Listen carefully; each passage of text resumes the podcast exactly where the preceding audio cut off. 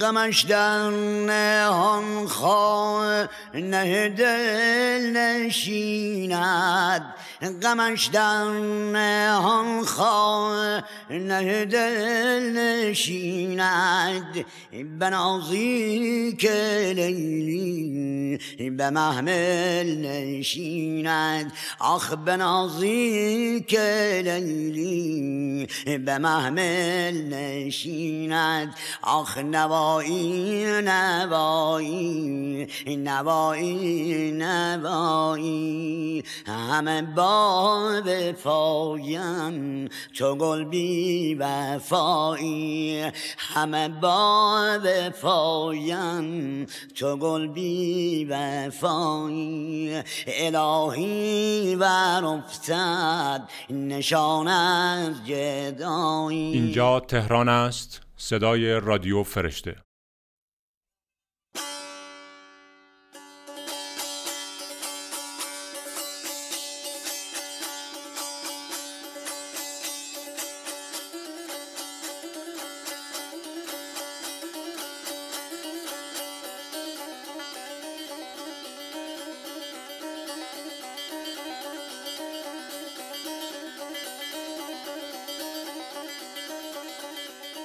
بیست و هشت اردیبهشت برابر با هجده ماه می روز جهانی موزه است.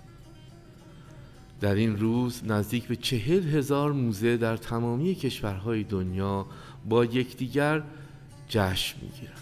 چه چیزی را جشن میگیرند؟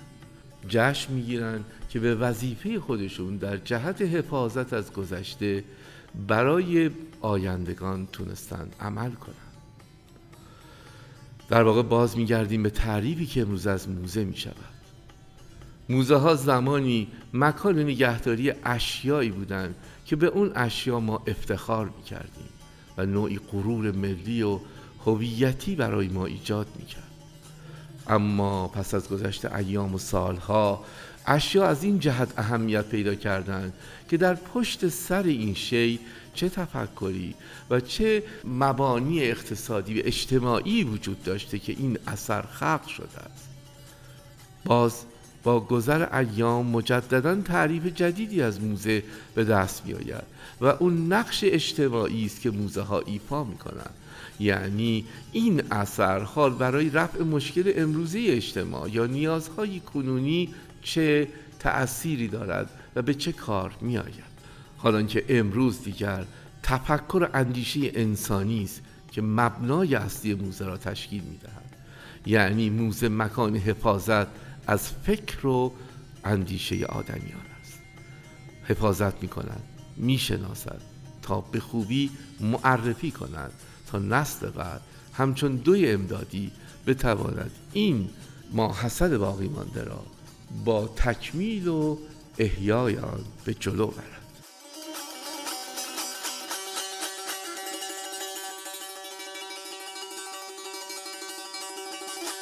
سازمان جهانی موزه ها برای این روز و هفته‌ای که در پی آن می‌آید محوری را هر سال تعیین می‌کند. به تعداد بی نهایت رویکرد برای یک اثر می‌توان در نظر گرفت و هر سال یکی از این رویکردها محور ما را شکل می‌دهد. اما در سه دهه گذشته به خاطر مشکلات زیست‌محیطی زمین، بحران صلح و افزایش تنش و جنگ در نقاط مختلف جهان باعث شده که بیشتر محور روز جهانی موزه همچون سایر سازمان‌های جهانی متوجه این گونه موضوعات باشد.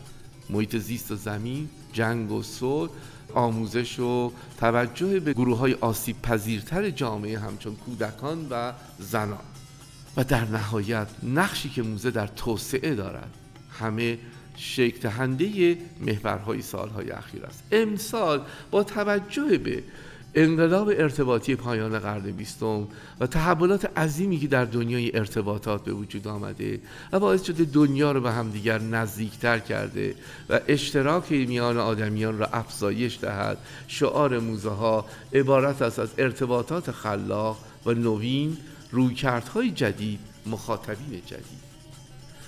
به طب یعنی موزه بتواند با استفاده از سایر فضای مجازی و موارد دیگر به مردم نزدیکتر بشه و افراد بیشتری بتوانند از آنچه که موزه نگهبان اون هست بیشتر دیدن کنند و بهره بالاتری بگیرند و با خلاقیت بتوانیم به نقش موزه ها در تعامل اجتماعی کمک بکنیم. پس با تعریفی که از موزه کردیم، دامنه موزه بسیار وسیع است، از یک کتاب فروشی قدیمی تا یک چاپخانه قدیمی، از یک نانوایی قدیمی تا یک کتابخانه ملی، همه با همه موزه هستند، زیرا که موزه ها مؤسساتی غیر انتفاعی هستند که این حفاظت را انجام میدن و ورود و خروج به آنها برای مردم باید آزاد باشد و بدین ترتیب فضای موزه گسترده تر شده است. وقتی که به اون نوع جدید موزه اشاره کردیم، در واقع موزه اورهان پاموک را به یاد می‌آوریم، عصر معصومیت در استانبول، در واقع موزه‌ای که ابتدا کاتالوگش نوشته شد و سپس موزه تأسیس شد. اینجاست که نشان می‌دهیم روی کرد به اندیشه و توجه به اون ذهنیات و علاقه مردم چگونه مبنای موزه‌های جدید رو به وجود میاره. با در نظر گرفتن این شعار و تعریف موزه‌ها و فضایی که به طور خلاصه برای عزیزان تعریف کردیم، بنابراین میتونیم بگیم که یک کتاب همچون گلستان خود موزه‌ای است وسیع جامع که هویت ایرانی رو برای ما شکل میده. یک گوسان، یک نغمه نوازی که روایت گذشته رو نسل به نسل تکرار کرده، بخشی از این موزه زنده اجتماع تاریخی ایرانه. و همچنین نگاه به سینمایی که معین این قضیه است و توانسته یکی از مهمترین آیین‌ها و سنت‌های ما همچون فرهنگ زار رو که نشانه تعامل میان ساحل نشینان افریقا و اقیانوس هند و مردم ما هست رو در معرض دید و شناخت مردمان قرار بده، یا طرح‌ها و موتیف‌هایی که هزاران ساله بر روی سفال‌ها، سنگ‌نگاره‌ها، فرش و همه چیز اومده و امروزه دستمایه هنرمندانی میشه که برای جلب توجه و معرفی بسیاری از محصولات فکری و فرهنگی از آن استفاده میکنن، همه و همه در دایره موزه، در معنای مفهوم موزه گنجانده میشوند.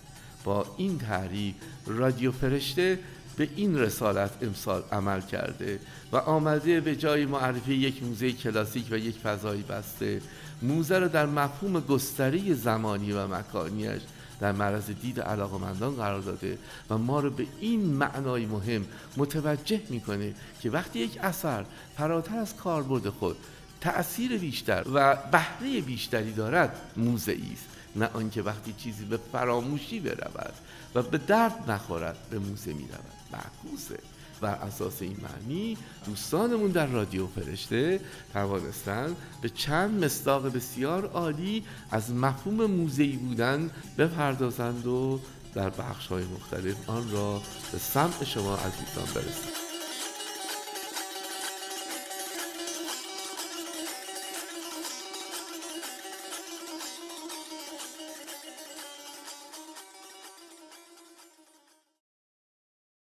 اگر نیت یک ساله دارید برنج بکارید، اگر نیت ده ساله دارید درخت قرض کنید، اگر نیت صد ساله دارید آدم تربیت کنید. سینماتوگراف آدم تربیت میکند. از همون اولین روزهایی که مظفرالدین شاه سینماتوگراف وارد ایران کرد، کار تولید تصاویر متحرک شروع شد. علف اولین مستندی بود که تو خاک ایران ساخته شد، مستندی که البته کار تولیدش بر عهده ایرانی‌ها نبود. تقریباً بیست سالی طول کشید تا اوانس اوهانیان آبی و رابی رو به عنوان اولین فیلم بلند داستانی بسازه. ولی سال هزار و سیصد و دوازده که دختر لور اولین فیلم ناطق ایرانی ساخته شد، میشد فهمید که سینما توی ایران تبدیل به یه هنر جدی و مهم شد.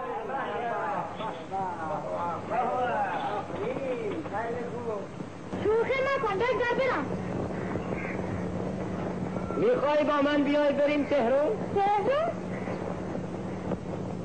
تهران؟ تهران که میگن در قشنگیه، اما مردمش.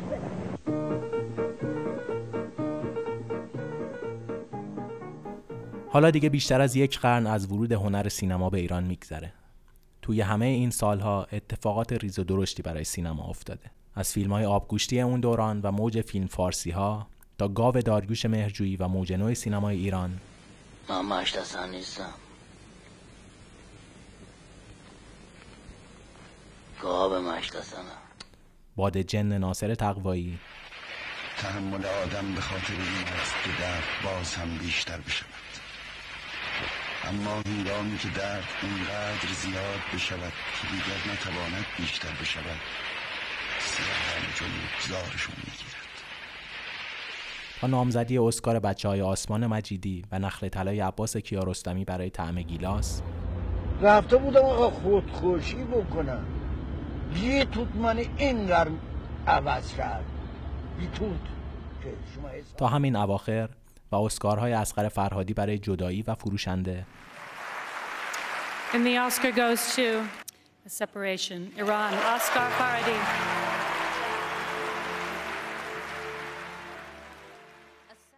تا فیلم‌های شونه تخم مرغی همین اواخر. سینمای ایران کم آدم بزرگ نداشته. آدمایی که هر کدومشون یه وزنن. از قدیمی‌ها بگیر تا همین الان. فرخ قفاری و شب قوزیش، ناصر ملک مطیعی، بهرام بیضایی و میراث عظیم نمایشیش، مسعود کیمیایی، آربی آوانسیان، بهمن فرمان‌آرا، فریدون گله، پرویز کیمیایی، ساموئل خاچیکیان، سیف الله داد، ابراهیم گلستان، کاشف اسرار گنج دره جنی، فاطمه معتمدآریا، ژاله اولو، علی نصیریان، بهروز وثوقی، محمد علی فردین، عزت الله انتظامی، سوسن تسلیمی، خسرو شکیبایی، جعفر پناهی، سهراب شهید سالس، خسرو سینایی و و و و و. اگه بخوایم اسم همه اون آدما رو اینجا بیاریم، احتمالاً این اپیزود هیچ وقت تموم نمیشه. ولی باید از یک نفر دیگه هم اینجا اسم ببریم. علی حاتمی و یادگاری مندگار و مهمش برای سینمای ایران، شهرک سینمایی غزالی. علی خیلی خدمت کرد، خیلی خدمت کرد. یکی از بزرگترین خدمتاش ایجاد این شهرک سینمایی و بازسازی لاله‌زار بود. این بازسازی لاله‌زار رو ما دست کم نگیریم، چون این رو بر اساس دقیق، بر اساس نقشه اون دوره ساخت. گفتش که باید هم در مملکتمون یک همچین چیزی داشته باشیم و دنبال این کار رفت تا این شهرک سینمایی رو زمین نشون. آدم حیرت میکنه که مثلا اون موقع واقعا خیلی هنر میخواست یه همچی کاری درست کنه. علی حاتمی کرد. سینما توی همه این سالها توی ایران هنر موند و تبدیل به صنعت نشد، هرچند آدمایی هم بودن که ازش استفاده های غیر هنری کردن. ولی سینما هنر موند و هنرمند تربیت کرد، هنرمندای بزرگ، آدمهای بزرگ. آدمای بزرگ همیشه یادگاری‌های بزرگی هم از خودشون به جا می‌ذارن. این همه فیلم، این همه جایزه، این همه خاطره و مهمتر از همه اینا، شور و شوق تمام نشدنی برای همه ما. همه ما عاشقای سینما که هر بار با دیدن فیلم‌هاشون کیف می‌کنیم و توی رویای خودمون پا به پای امیروی امیر نادری به سمت هدفمون می‌دویم. ما دل شدگان خسرو و شیرین پناهی. من فرید متین و اینجا پلان سکانس رادیو فرشته.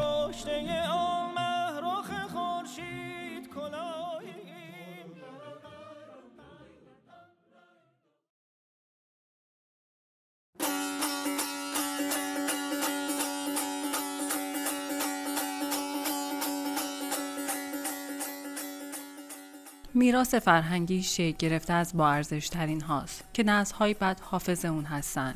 هر اثر یا هر بنایی که در زیبایی منحصر به فرد باشه و دارای ارزش فرهنگی و غیر قابل جایگزینی باشه و در میان نسل‌های بعد از احترام خاصی برخوردار باشه رو میشه میراث فرهنگی یک کشور اسم گذاشت. میراث فرهنگی مختص به گذشته نیست. امروز در کنارمون هنرمندان و بزرگانی رو داریم که آثارشون جزء میراث فرهنگی این سرزمین محسوب میشه. آثارشون برگرفته از سنت و هویت این خاکه. آثار پرویز تناولی، هنرمند به نام عرصه هنرهای تجسمی، بخش چشمگیری از میراث فرهنگی کشور ما به حساب میاد. پرویز تناولی در سوم فروردین هزار و سیصد و شانزده در تهران در محله دروازه شمران در خانواده‌ای از طبقه متوسط به دنیا آمد. وی فعالیت هنری خود را در ده سالگی با فراگیری ویولون آغاز کرد. او بعدها به هنرستان کمال‌الملک رفت و در سال هزار و سیصد و سی و دو با تأسیس هنرستان هنرهای زیبای تهران در رشته مجسمه‌سازی ادامه تحصیل داد.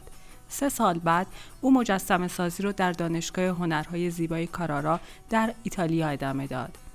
او نخستین تجربه حرفه‌ای مجسمه سازی را به همراه برادر بزرگترش با ساخت ماسک از صورت استاد ابوالحسن صبا آغاز کرد و رفته رفته به چهره شاخص و تاثیرگذار در روند مجسمه سازی ایران بدل شد تا به آنجا که به شناخته شده ترین مجسمه ساز ایرانی در عرصه بین‌الملل تبدیل شد.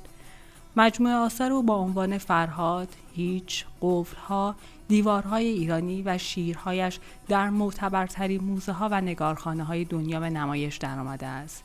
همچنین چهارده مجسمه از آثار او در تهران، شیراز و اصفهان نصب شده است. در این شماره از قاب رادیو فرشته تصمیم گرفتیم تا به صورت مختصر به معرفی آثاری از پرویز تناولی بپردازیم.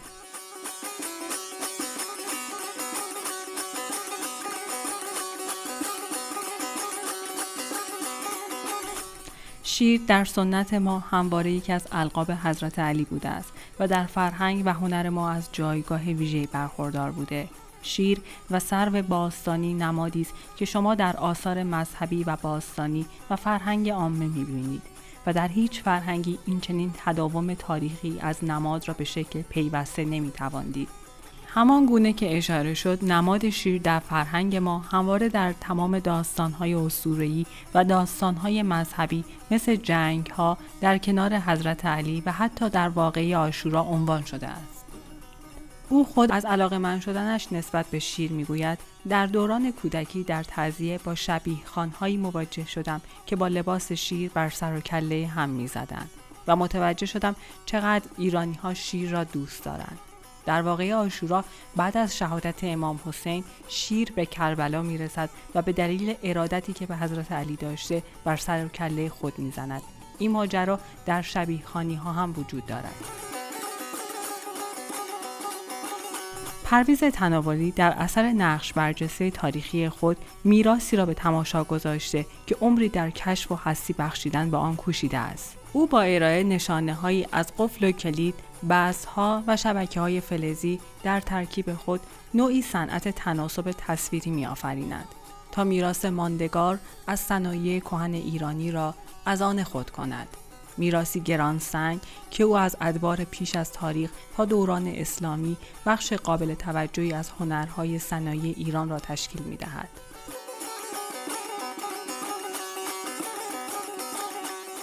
من قفلو به جهات زیادی دوست دارم، به خاطر مکانیزمش هم دوست دارم.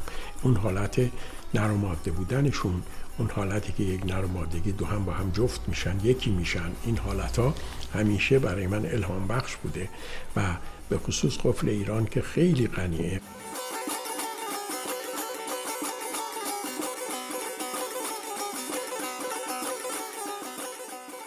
پرویز تناولی در دوره‌های مختلف هنر خود هرگز از عناصر سنتی ایرانی که از دستاوردهای مکتب سقاخانه بوده جدا نمی‌شود.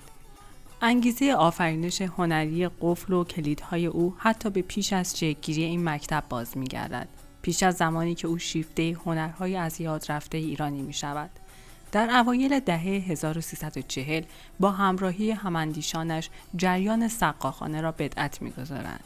تمام دستاوردهای این جریان فکری ریشه در باورها و تفکراتی دارد که هنر نو و البته جوان ایرانی را به سبکی بومی دعوت می‌کند. نشست و برخاست با قفل‌سازا، آخرین نسل قفل‌سازا، نشست و برخاست با آخرین نسل فولادسازا، فرش بافا، همه اینها برای من خاطر انگیز و برای من همه بسیار بوده.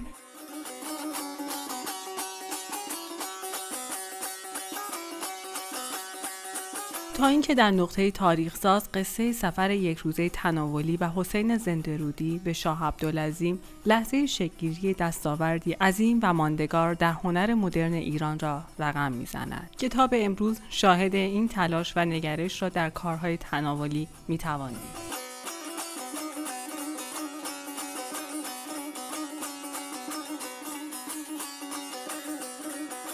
من سبا مبینی، اینجا قاب رادیو فرشته.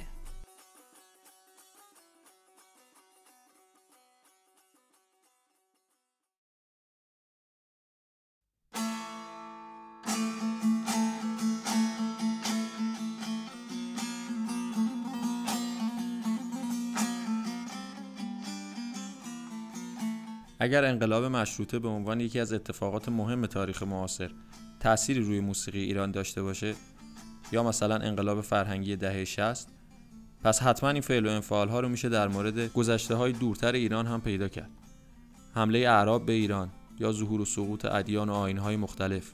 جدا از این که بدونیم پیشرفت و گسترش تمدن چه بلایی سر موسیقی آورده، همونقدر هم جذابه بفهمیم زمانی که از این تمدن با این وسعت و تشکیلات امروزیش خبری نبوده، صاحبان این تمدن به چی میگفتن موسیقی، چه انتظارهایی ازش داشتن و چه نقش‌های اجتماعی وجود داشتن که عهدهدار کارکردهای موسیقی بودن. تصورش خیلی هیجان انگیزه. معنای موسیقی برای انسان‌های بدون صنعت، بدون کامپیوتر، بدون صلح، انسان‌هایی با وظایف بسیار بیشتر از ما و با حقوقی بسیار بسیار کمتر از ما. چیزی که میشه فهمید اینه که هرچی به گذشته‌های دورتر برمیگردیم، موسیقی برای انسان‌ها کارکردهای بیشتر و گسترده‌تری داشته. شاید کارکرد زیبایی شناسانه موسیقی آخر این لیست قرار بگیره، چون بیش از هر چیز انسان‌ها از طریق موسیقی با خدا یا خداهایی که بهشون اعتقاد داشتن ارتباط برقرار می‌کردن. کار کردن، دعا کردن، جنگیدن، درمون کردن دردها، پند و اندرز دادن به همدیگه، اینا نمونه‌ای از کارهاییه که موسیقی برای انسان می‌کرده. قطعاً نمی‌تونیم نمونه عینی از موسیقی‌های باستان و کهن رو برای شنیدن پیدا کنیم. برای این منظور راهی نداریم جز این که شبیه ترین نمونه رو پیدا کنیم و باز هم برای این کار باید سراغ اقوام و مشاغل و طبقات اجتماعی رفت که کمترین روند تحول رو از سر گذروندن. روستاهای دورافتاده برای این کار خیلی جاهای خوبی ان.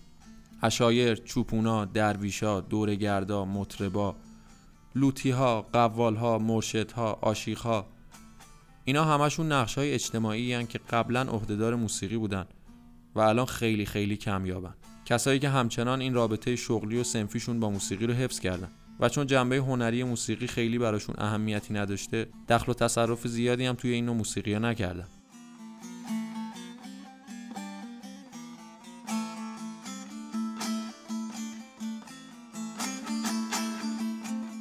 نشر موسیقی ماهور که اسم آشنایی هم هست، چندین سال این کارو با دقت و پیگیری فراوون انجام میده.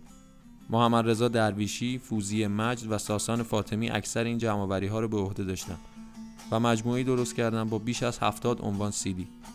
یکی از این آلبوم‌ها یه مجموعه است به نام آواهای سرزمین ایران، شامل سه تا سیدیه که ساسان فاطمی اون‌ها رو جمع کرده. نمونه خیلی خیلی خوبیه برای اینکه بخوایم یک شبه ره صد ساله یا هزار ساله رو به عقب برگردیم و با موسیقی‌های روبرو شیم که کهن‌ترین نمونه‌های موسیقی توی فلات ایرانه و اون چیزی که ما امروز بهش میگیم موسیقی ایرانی و توسط یونسکو جزو میراث فرهنگی جهانی به ثبت رسیده، نتیجه سیر پرفراز و نشیبی از تغییر و تحولاییه که به همین نوع موسیقی‌ها تحمیل شده.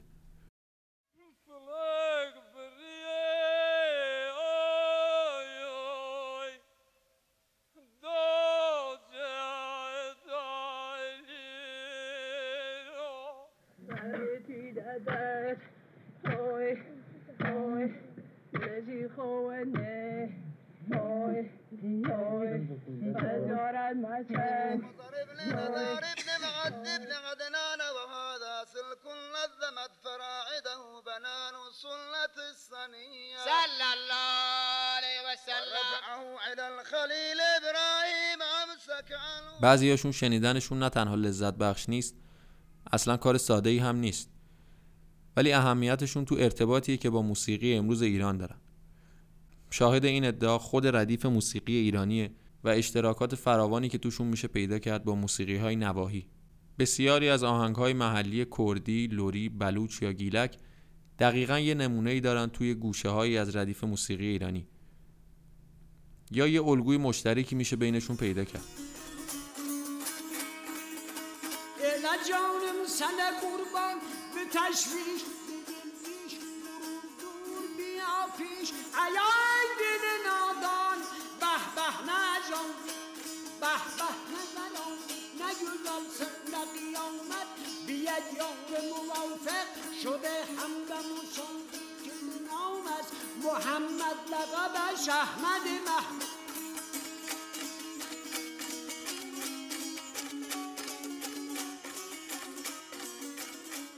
غیر از اون تکنیک های آوازی یا سازی هم وقتی همین تطابق رو براشون پیدا میکنیم قضیه خیلی جالب میشه و اینجوریه که میفهمیم ما با یه پدیده تاریخی مواجهیم که به درازای تاریخ صیقل خورده و تغییر کرده.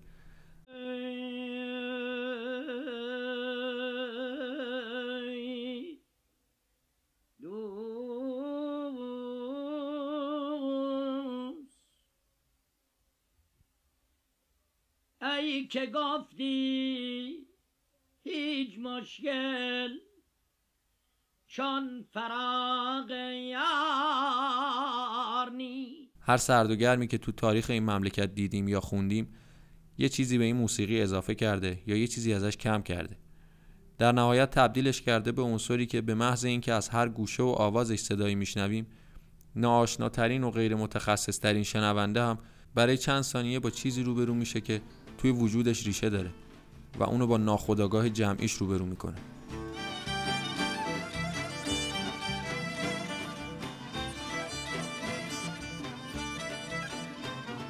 من سالار تحماسبی و اینجا پارتیتور رادیو فرشته.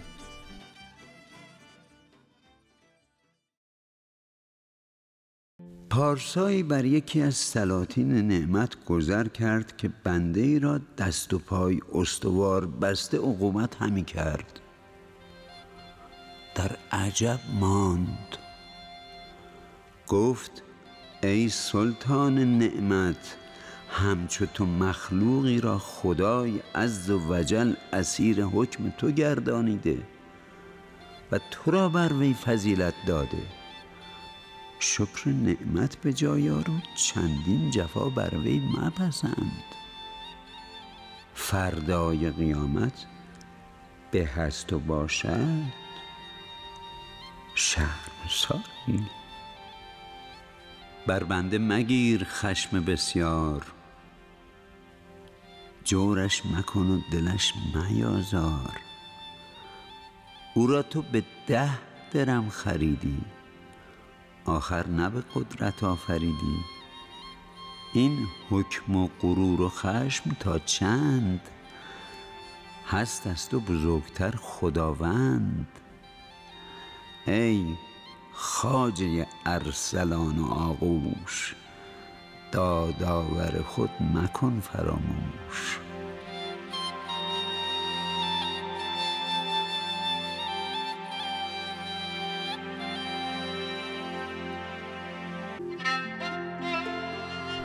به چه کار آیدت ز گل طبقی، از گلستان من ببر ورقی. گل همین پنج روز و شش باشد، وین گلستان همیشه خوش باشد. ضیاء موحد در کتاب سعدی میگه سعدی جزء شاعران کلاسیک ایرانه و شاعران کلاسیک هر ملت همیشه در زبان و ادب و فرهنگ اون ملت حضور دارن. تا کسی کلیات سعدی رو از اول تا آخر نخونده باشه به دامنه و عمق حضور سعدی در زبان فارسی پی نمیبره. شواهدی وجود داره که میگه سعدی بعد از نگارش بوستان دچار نوعی افسردگی میشه. فکر میکنه عمرش رو بر باد داده و دست روی دست گذاشته. یک شب تأمل ایام گذشته میکردم و بر عمر تلف کرده تأسف میخوردم و سنگ سراچه دل به الماس آب دیده میسفتم و این بیت ها مناسب حال خود میگفتم. هر دم از عمر می رود نفسی، چون نگه می کنم نماند بسی. ای که پنجاه رفت و در خوابی، مگر این پنج روز دریابی. و تصمیم می گیره بره توی غار تنهایی خودش. بعد گویا یکی از دوستان که در کجاوه انیس سعدی بود و در حجره جلیس، از اون می خواد لب به سخن باز کنه و به این شکل اون رو ترغیب به نگارش کتاب دیگه ای می کنه. و گلستان سعدی اینطور متولد میشه. کتابی که به عقیده خیلی‌ها تاثیرگذارترین کتاب نثر فارسیه و بزرگترین سهم رو در گسترش زبان فارسی داشته. کلام سعدی نه لفاظانه است و نه فضل فروشانه. زیاد خونده شده اما کمتر درک شده. خوندن کتابای کلاسیک خودمون همیشه با یه ترسی همراه بوده و اغلب هم این ترس باعث شده کلاً سراغشون نریم. به نظرم خیلی سخت نگیریم. یه گلستان برداریم و مثل دیوان حافظ بهش تفعول بزنیم و هر روز یا حتی یه روز در میون، هر موقع که حوصله داشتیم، یه حکایت از اون رو بخونیم.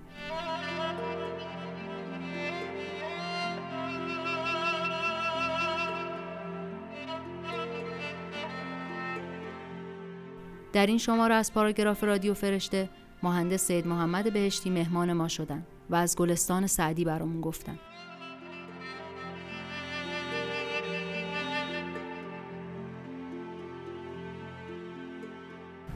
بسم الله الرحمن الرحیم.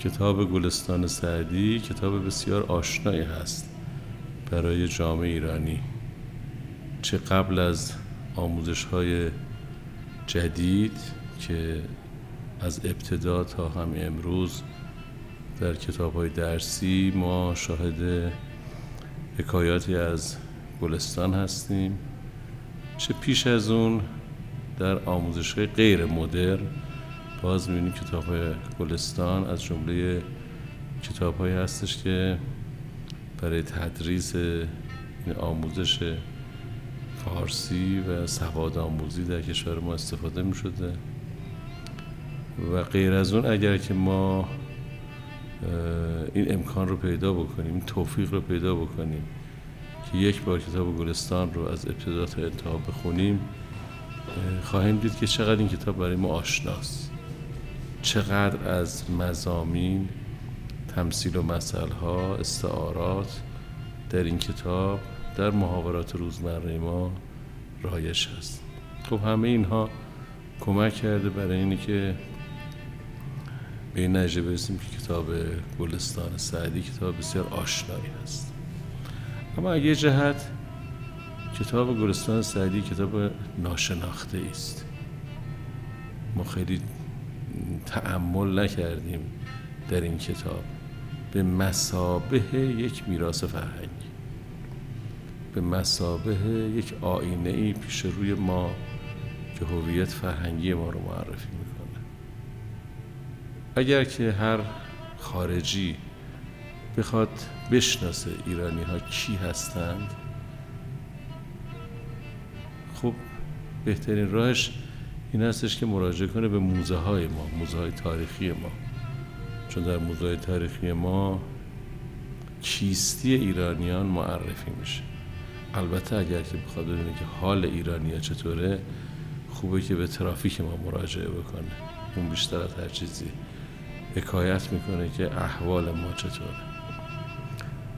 اما اگر که بخواد کارش رو آسانتر بکنه، بهتره که گلستان سعدی بخونه. گلستان سعدی همش راجع به کیستی جامعه ایرانی هست و اگر که به صفت یک آینه‌ای که پیش روی جامعه ایرانی هست این کتاب بهش توجه بشه، مورد مطالعه قرار بگیره، به نظر من بسیار از ابعاد وجودی، مختصات فرهنگی جامعه ایرانی رو معرفی می‌کنه. کیمیاگری ایرانیان، مهمان نوازی ایرانیان، رندی ایرانیان، جهانی بودن ایرانیان، قائمیت به ذات در ایرانیان و خیلی صفات دیگه، شاعری ایرانیان، خیلی صفات دیگه که جامعه ایرانی داره، این صفات رو در واقع داره تبیین میکنه، اما در پرده و پوشیده، نه خیلی آشکار و عیان. از این جهت میشه گفتش که یکی از ممتازترینه در واقع آثار تاریخ فرهنگی ما گلستان سعدی هست. به امید روزی که ما گلستان سعدی رو به مثابه آینه، آینه‌ای که هویت تاریخی فرهنگی ما درش منعکس هست، مورد توجه، دقت و تأمل قرار بدیم.